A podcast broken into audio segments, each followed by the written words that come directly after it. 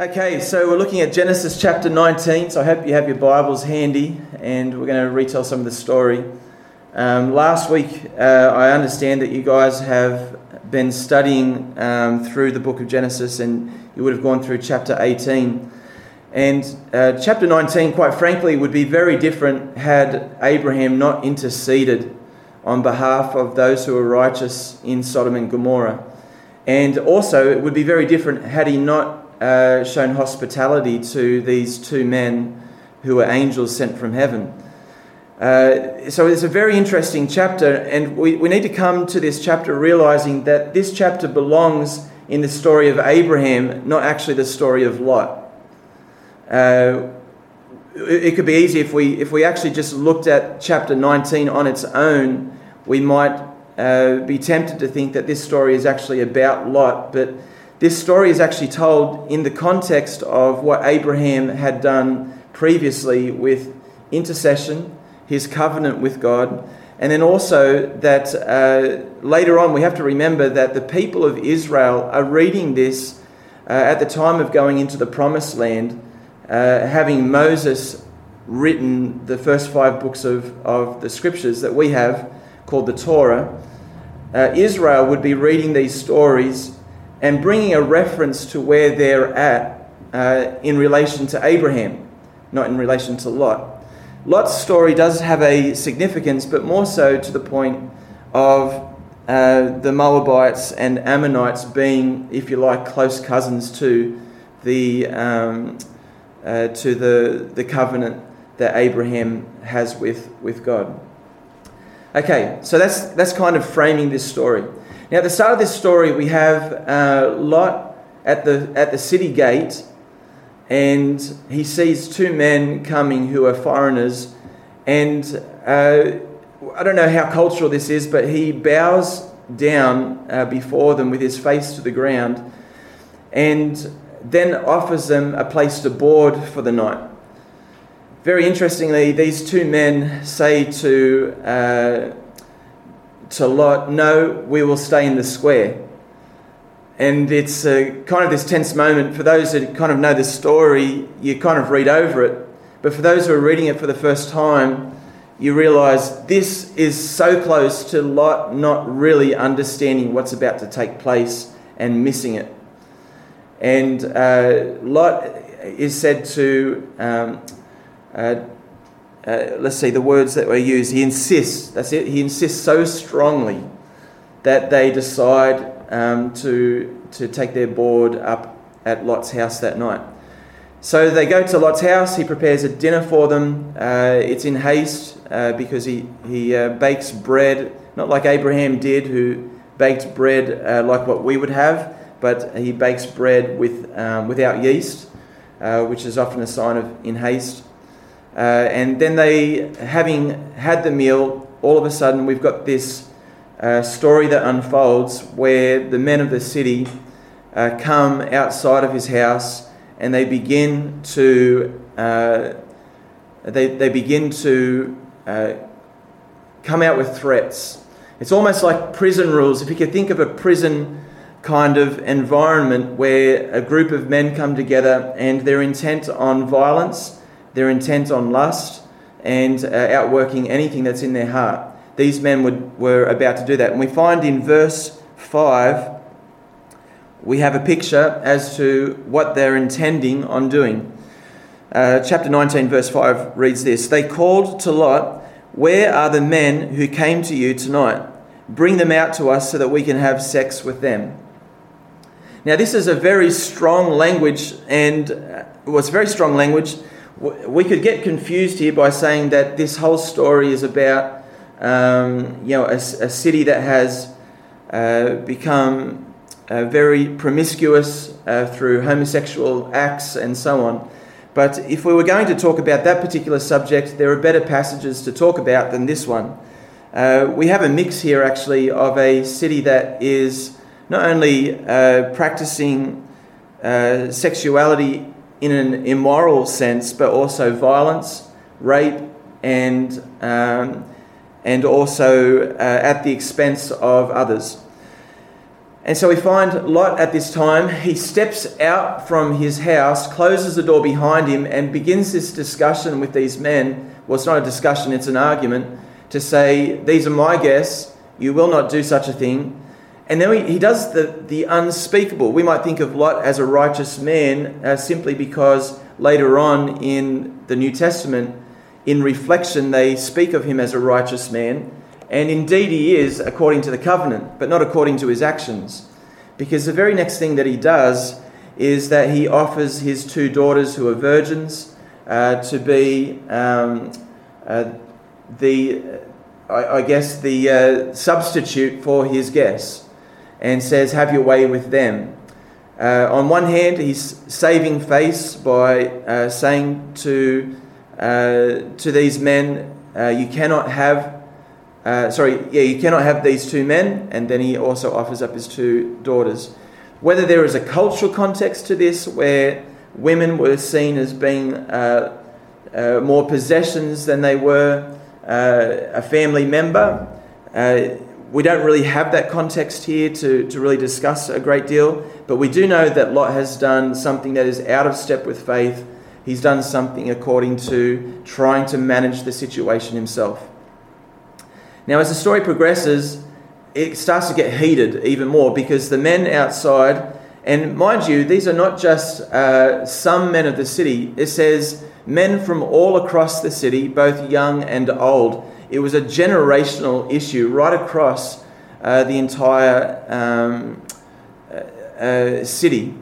And, uh, and so, as they are arguing uh, about this, they say to Lot, If you do not let us have access to these two men, we will do things even worse to you. And so you can see it's starting to rise and become even worse. At this point, the two angels they open the door very quickly. You can imagine it happening uh, with them grabbing the shoulders or the, the robe of, uh, of Lot and pulling him back inside and shutting the door. And then at that point, they uh, strike the men supernaturally with blindness so that they grope around and cannot even find the front door to the house. It's an incredible story.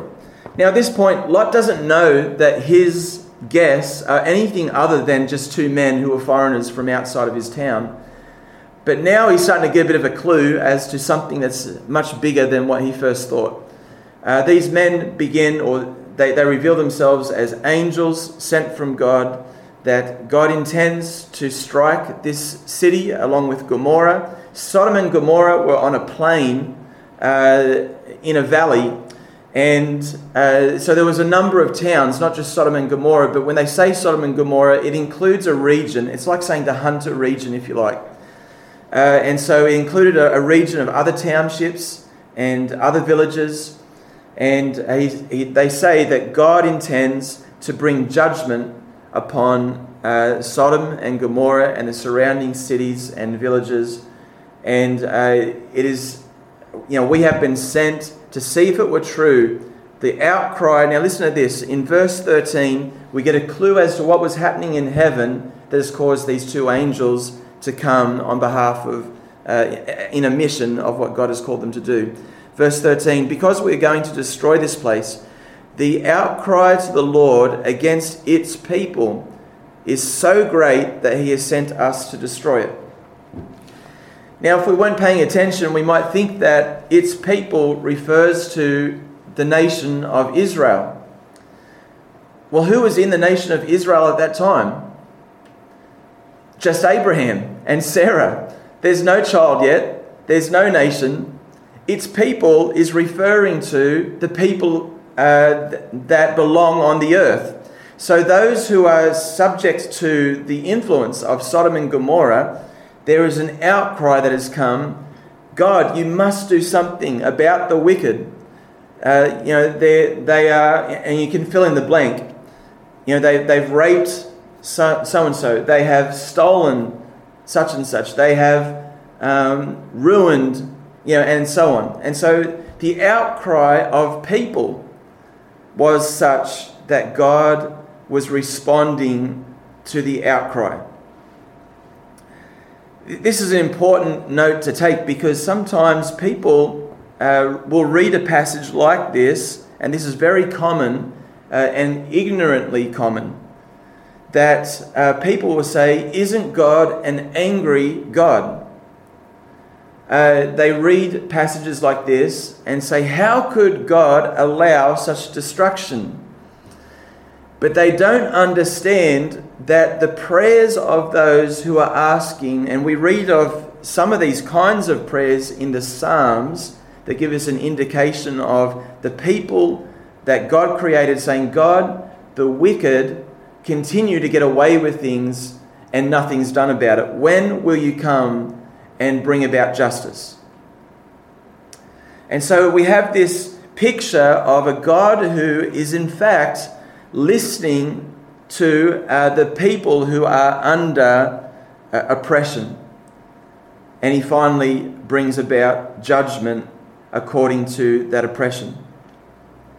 We'll explore that just a little bit more uh, further on. Now, this story continues to, um, to roll out. Lot is told to go and talk to his, uh, his sons in law uh, who are betrothed to be married to his daughters. Uh, both his daughters, um, I don't know if they're of marriageable age quite yet, but they're certainly betrothed. And uh, so he goes and talks to both men who are betrothed to his two daughters, and they think that, jo- that Lot, rather, is um, joking, and they uh, simply just put it off as, as just Lot being uh, out of his mind in a way. And uh, so the very next morning, rather than them joining with the family to escape, uh, it's just Lot, his wife, and two daughters. And the men, it says at dawn, they wake Lot and his wife and say, Come, it's time to go. Well, you can imagine if there was a fire at your house, just imagine for a moment, and you, uh, firstly, you knew about it because you could smell smoke or you could see that uh, there's something glowing and you realize there's a fire that's already started to take off, you only have seconds to make decisions in order to, to uh, get out of your house. Uh, you don't have a great deal of time. And it's that kind of haste that we find Lot. Uh, if you could just imagine, for those who are perhaps, uh, I guess any of us would be thinking, what can I grab to take with me? What do I need? Maybe there's food, maybe there's photographs, Maybe there's um, you know certain uh, data that you have saved that you don't want to lose, and so on. And you think of all the things that are special, and that, that might be taking some of your time space and, and uh, your headspace rather, and your time in preparing yourself to go. Um, but what we see in this picture is that they don't have any of that time. Uh, even though they were, I guess, trying to work out how to get themselves ready to go, the two men say, You don't have time. They notice that they were hesitating. They grab them by the hand and they take them. You can imagine, there's only three of them. They take them, uh, maybe one of the angels has got two of them. Uh, sorry, there's four of them, of course. Uh, uh, both hands are grasping the hands of the other two. And all six of them leave and uh, at the haste of these two men. The two men say to the family, uh, Now make your way to the mountains uh, for today, as soon as the sun rises, so it's dawn at the moment, the sun has not come over the horizon as yet. As soon as the sun comes over the horizon, uh, this place will be decimated. Uh, Lot realizes that uh, he doesn't have the time to make it to the mountains with his family, and he asks for a uh, he asks for a, a, town that's a little bit closer, a small village called Zoar, and uh, He's, he's given permission to go there. Uh, again, this is similar kind of to and, and fro kind of conversation with uh, God's anointed and the people of God. So Lot and his family, they do make it to Zoar just as the sun peeks over the horizon, and then all of a sudden, uh, just what had already been described as what was going to happen happens, and it, it's said that sulfur and fire comes down from heaven, and totally decimates uh, the plain of Sodom and Gomorrah and all of its surrounding villages, except for Zoar. If this were a natural occurrence, as in a natural disaster, then surely Zoar would have been decimated as well. If it were a natural disaster, then certainly Lot and his family would not have known to actually escape from uh, this disaster. Uh, at that time, when the, the fire fell and destroyed the plain of Sodom and Gomorrah, we find that Lot's wife turns, uh, and, and it's in the sense of her affections are laid back in the old city. It was like a tension was going on for her of leaving that which she knew was not best for her, but she had grown accustomed to. And here lies the, the deeper message that we need to hear about this particular story. Uh, and in fact, uh, this becomes a reference point from here on for all who would hear this story to respond in like kind as Lot did in not looking over his shoulder and not as his wife did, who looked over his shoulder with affection for the world. So, this is a very interesting story. We get to the tail end of it uh, where it references back to Abraham. And this is how we know that the story is not actually about Lot, in fact, it's about Abraham. And we read in verse 29 that, uh, or first, firstly, in verse 27, Abraham ends up going back to the very next morning. Remember, he only just met with these men the day before. And so he goes back the very next morning to the place where he had met these men. And it, obviously, at that place, you could overlook uh, the plain of Sodom and Gomorrah. And, he, and we, we find that he sees dense smoke rising from the land like smoke from a furnace. And then we pick up in verse 29. So when God destroyed the cities of the plain, he remembered Abraham and he brought Lot out of the catastrophe that overthrew the cities where Lot had lived. So here, here is the reference point, uh, both uh, in the sense of uh, in the sense of God's mercy uh, for Lot, but also uh, the, the reference point of Abraham who interceded uh, for those who were righteous in the land of Sodom and Gomorrah. Speaking of those who were in covenant, Lot, mind you, was simply a nephew of Abraham he had taken the plain of Sodom and Gomorrah when uh, his flocks became so large and Abraham's flocks became so large that they had to, to split ways.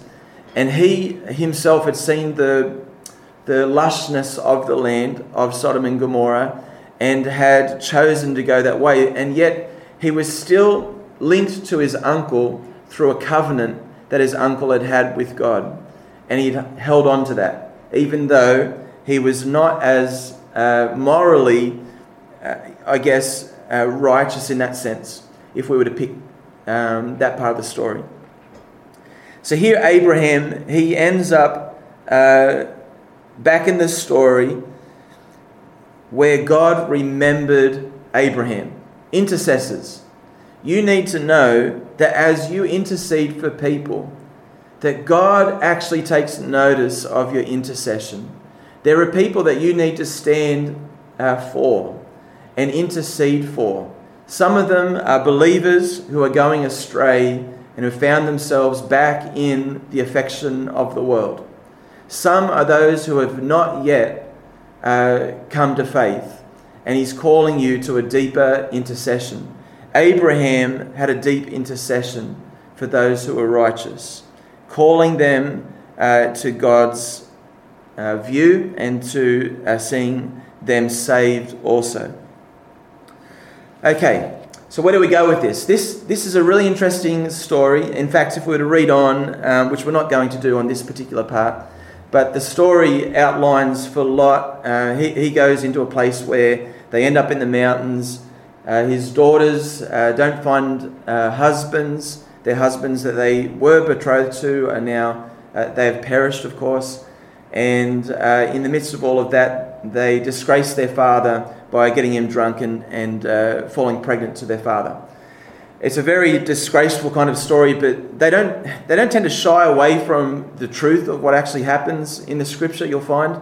They tell you as it was, And it gives a reference point as to where the Moabites came from and the Ammonites. Um, I find it interesting, just as a side note, that when Lot uh, placed his daughters uh, as an offer uh, to be uh, abused by these men back in Sodom, that uh, it's like he had placed a vow over his daughters, that he'd already committed them to destruction. And here he has the fruit of it coming into play later on.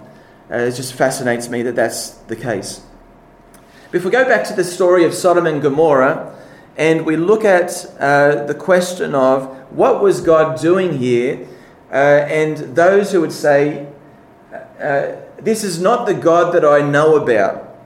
I don't know about a God who, uh, who judges. I know a God who loves, but I don't know, and I don't think I want to know a God who judges, or for somebody who perhaps is looking from the outside and saying, I cannot believe in a God who would do this to people, who would cause great genocide. In which case, I would, uh, I would ask the question uh, how is it that we, and, and also as Job would also say, who are we to actually question God? How is it that we could actually be the judge of what God can, can do or not do? In Matthew chapter 10, verse 28, Jesus says to his disciples, Do not be afraid of those who kill the body, but cannot kill the soul. Rather, be afraid of the one who can destroy both soul and body in hell. Uh, this word for hell um, is actually in the Greek, it's Gehenna. It's the lake of fire.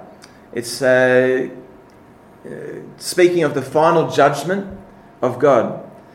And uh, so, for, on one hand, you know, we could be saying uh, there's, there's one thing about somebody who uh, perhaps you know dies and their body no longer continues to exist, but their soul lives on.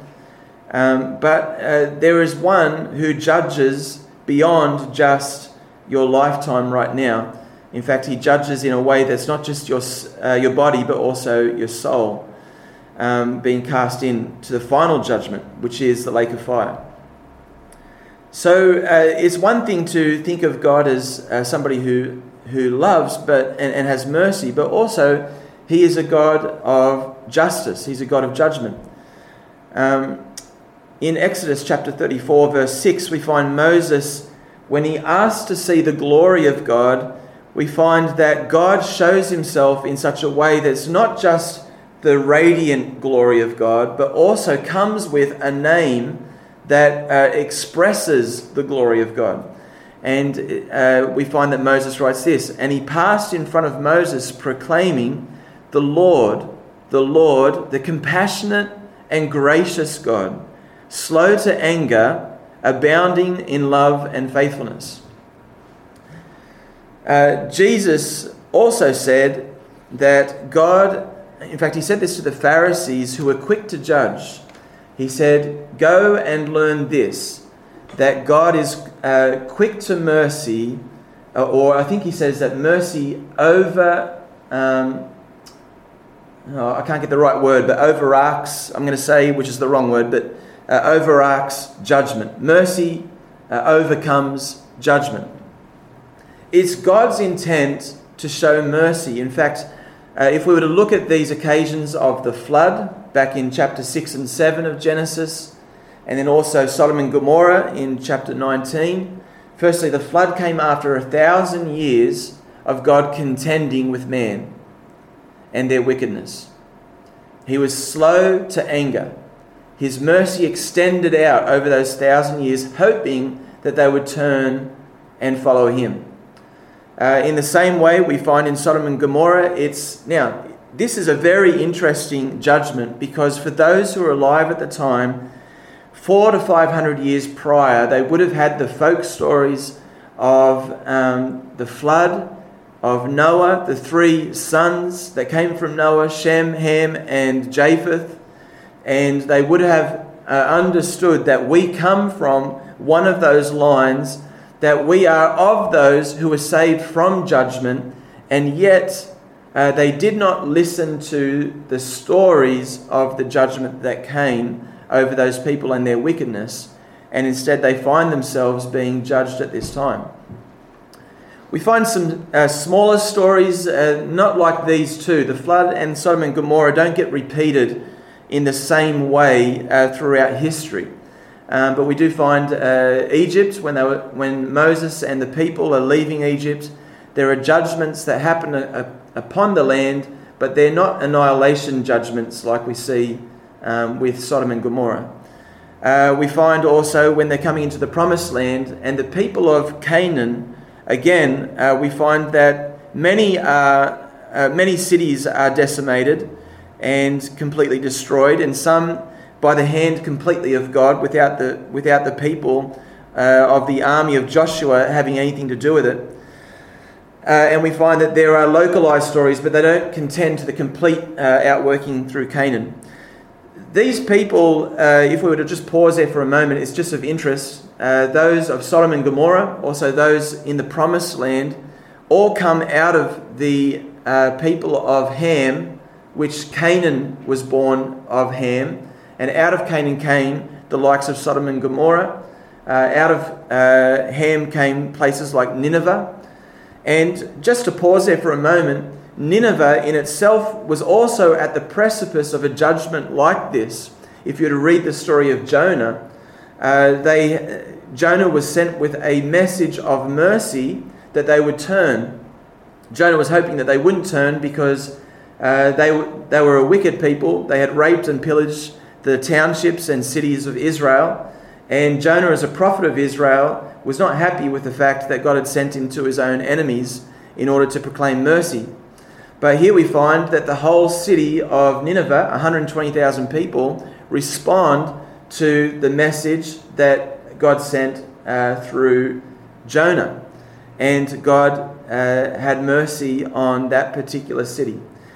So it gives you a little bit of a framework as to the mercy and also the judgment of God.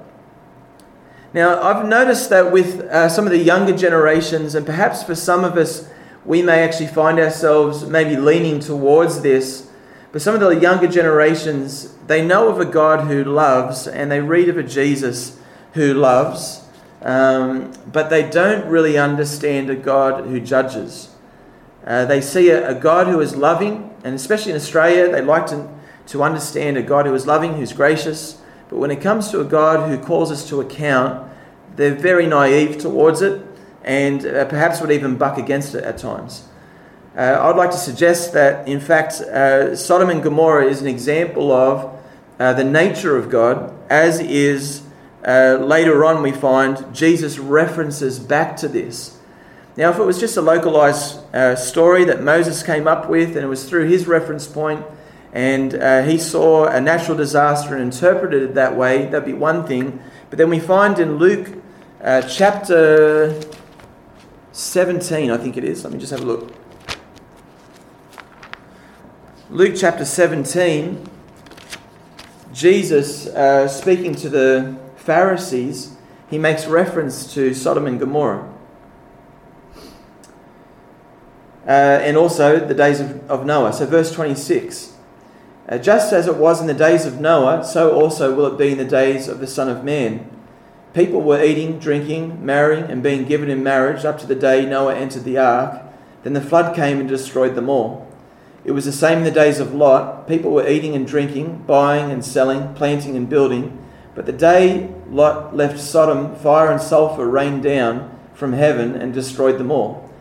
It will be just like this on the day the Son of Man is revealed.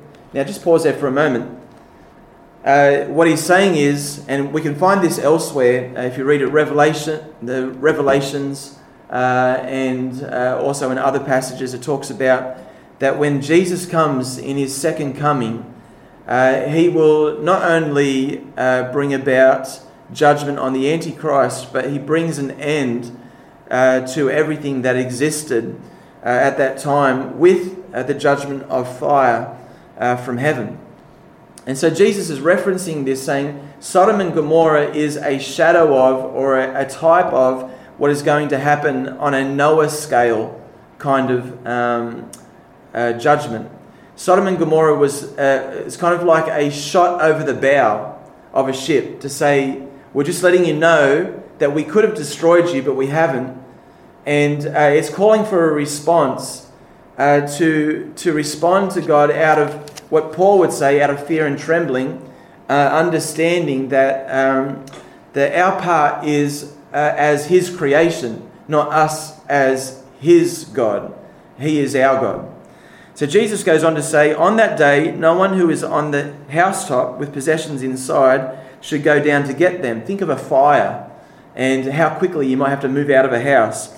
Likewise, no one in the field should go back for anything. Remember Lot's wife. So he, he references back and says, Here's, here's a warning for you. Uh, whoever tries to keep their life will lose it, and whoever loses their life will preserve it. So uh, Jesus certainly didn't believe that the Sodom and Gomorrah was just a natural disaster. He understood it to be a judgment from God. And he references to the point that we too will have to uh, take uh, warning that this too is for us to consider. Uh, we find also Peter in chapter 3 of 2 Peter, uh, so his second book, chapter 3, he also references the same information. In fact, in chapter 2, he talks about Noah and Lot by name and also Sodom and Gomorrah. But in chapter 3, it's now uh, referenced to the fact that this is the case. And so he brings a little bit of a commentary to it. And this is the lens of early church believers looking back at Sodom and Gomorrah and giving their understanding of what this was about. So, above all, this is in verse 3 of chapter 3 above all, you must understand that in the last days, scoffers will come scoffing and following their own evil desires. They will say, Where is this coming he promised? Ever since our ancestors died, everything uh, goes on as it what sorry, everything goes on as it has since the beginning of creation. But they deliberately forget, you can underline that part. They deliberately forget that long ago by God's word the heavens came into being and the earth was formed out of water and by water by these waters also the world of that time was deluged, uh, deluged and destroyed. By the same word, the present heavens and earth are reserved for fire, being kept for the day of judgment and destruction of the ungodly. So here he's referencing again both the flood and also the um, judgment of fire. Verse 8 But do not forget this one thing, dear friends. With the Lord, a day is a thousand years, and a thousand years are like a day. The Lord is not slow in keeping his promise, as some understand slowness. Instead, now listen, here is an insight to God's mercy. Instead, he is patient with you, not wanting anyone to perish, but everyone to come to repentance. He's patient with you. The whole reason why he's holding off this last judgment is because he's hoping that more would come in and receive Him as their Lord and Saviour. That they would find salvation in the one who has mercy greater than judgment. Uh, verse 10 But the day of the Lord will come like a thief, uh, very similar to what Jesus says. The heavens will disappear with a roar, the elements will be destroyed by fire, and the earth and everything done in it will be laid bare. Since everything will be destroyed in this way, what kind of people ought you to be? You ought to live holy and godly lives here is the answer to how do we respond to Sodom and Gomorrah's story? Peter would say, Take this story to heart, live holy and godly lives as you look forward to the day of God and speed its coming. That day will bring about the destruction of the heavens by fire, and the elements will melt in the heat. But in keeping with his promise, we are looking forward to a new heaven and a new earth where righteousness dwells. So then, dear friends, since you are looking forward to this, make every effort to be found spotless, blameless, and at peace with Him. And then he goes to talk about um, Paul for a moment, and in verse 17 he says, Therefore, dear friends, since you have been forewarned, be on your guard, so that you may not be carried away by the error of the lawless and fall from your secure position. In other words, don't let your affections become about the world. Don't let yourself become uh, taken back to uh, the things that are just, um, yeah, that, are, that, that have no life in them. but keep your eyes fixed on Jesus. Get yourself ready. Uh, make sure, if we had time, we could go through what it means to be ready in the sense of um, being blameless and, and why that's important, listening to the Holy Spirit. But what I want to pause on today and finish with is that uh, God has mercy. If He didn't have mercy, He would not have sent His Son Jesus to actually receive the full judgment of God upon His own Son so that we could actually have salvation. His mercy extends so greatly that He's waiting, He's holding off. His judgment will come. The outcry of those who are His people is God, how long? How long will you allow this wickedness to keep going? But He's holding off, holding off with mercy, hoping that that next son, that next daughter will come home to Him. So, intercessors, your, your partnership with Him in seeing lost sons and lost daughters come home is so important. I just want to champion uh, your heart towards just praying alongside your city, your area of Cessnock, uh, to actually see breakthrough. Let's start praying now that by the time we get to the five by five by five, that it'll be almost impossible not to, to see people come to faith because you've soaked it in prayer and you're leaning on the mercy of God to see people saved.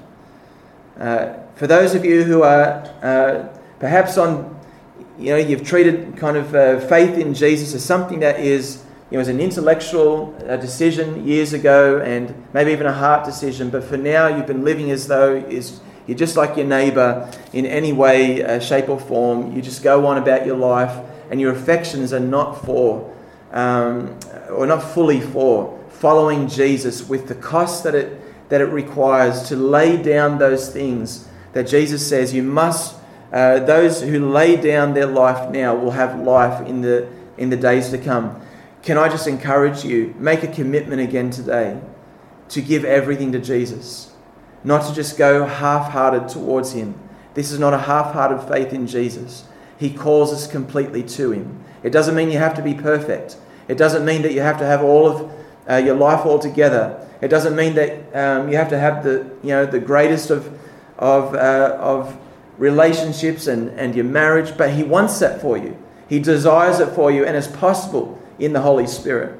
And so I just want to encourage you make a commitment again today uh, to trust Holy Spirit to guide you and lead you into um, looking forward to what is beyond this uh, lifetime and what He has for you and to take hope in that so that right now you have the strength to carry out what He's calling you to do in Christ Jesus.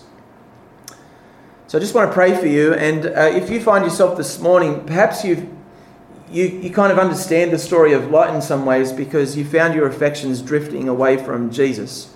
Or perhaps you've, you found yourself just trying to uh, live out a life that is completely out of your own comfort, uh, out of your own um, desires and uh, Jesus matters to you still, but you just find yourself uh, more focused on the things of the world rather than on, on Him. And if that's you, I, I don't know that I can actually see any hands uh, over Zoom because I've only got about five different faces in front of me. Um, but I just want you, in your heart of hearts, to make this personal for you right now. And as I pray, I'm just inviting you to actually make that recommitment uh, to Jesus and to say, uh, Jesus, I, I, I, want to treat this seriously. And if that's you, then I want you to um, perhaps even just write on, I think on the chat line uh, on the side, if you uh, click on the chat and then just put in um, on that little blue indicator Chris Adney's uh, name, who's the host today. If you just write to him and say, uh, I've, I've decided to either receive Jesus as my Lord and Savior today, or I've made a recommitment to follow him uh, I believe that Chris and, um, and then also Amanda later on and the team would love to journey with you. And they would be so encouraged, but they would also uh, uh, know that, um, that, that they're cheering you on to see you grab a hold of the best. And uh, so I just want to pray for you. And so if you just want to pause and close your eyes, let's just talk to God. Father God, I just thank you so much that you are great in mercy. Lord God, each one of us will be held to account at the end of time, Christian or non Christian, will be held to account to you. Lord God, we know that our salvation doesn't come out of good works, it comes out of a faith in Jesus, your Son, who has received the full judgment on him. Uh, where even John wrote uh, that you love the world so much that you sent your one and only Son, that whoever believes in him will not perish, but will have eternal life. But all who do not believe in him remain condemned, uh, because they stand on their own salvation, which they cannot purchase for themselves. So, Father God, I pray for the men or women, or men or women here this morning who have perhaps heard about you. They've heard of, of stories of others who have placed their faith in you. Perhaps they even grew up in a Christian home, but they've never actually been born again. They've never actually placed their faith in you, where they've said, Jesus, I give you everything. I'm not just choosing you as the next best option, but I'm choosing you as my only option for salvation. I want to become a son, a daughter of Father God. I don't want to be a citizen of this world, I want to be a citizen of heaven. Today, Father God, would you give them the courage to step into that in Jesus' name, to step into faith in you, to uh, bring a turnaround of their heart, to lay down every single thing that they've had control over fears, shame, regrets, uh, foolishness, all those things, Lord God, one after the other. May they make this personal today. May they not just say a prayer, but Lord, may they journey this out with everything you lay on their heart to hand over to you, that right now they'd hand it over to you. Lord, for those who perhaps have been a Christian for some time, but they found themselves drifting back into the world and their affections are towards the world. Lord God, I pray that they would not become like Lot's wife but Father God, and they would not become like Lot in the sense that he was saved, but only just through the fire.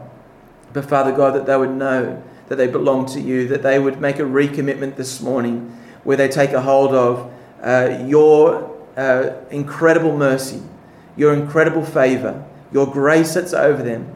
Lord Jesus, I pray that they would become a people of grace, that they would become a people who are, um, who are follow, following your Holy Spirit and desiring to know you. A people, Lord God, who fear you more than they fear the world.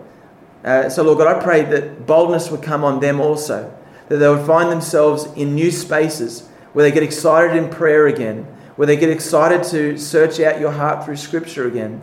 Lord God, where they get excited to serve the body again in the name of Jesus. Amen.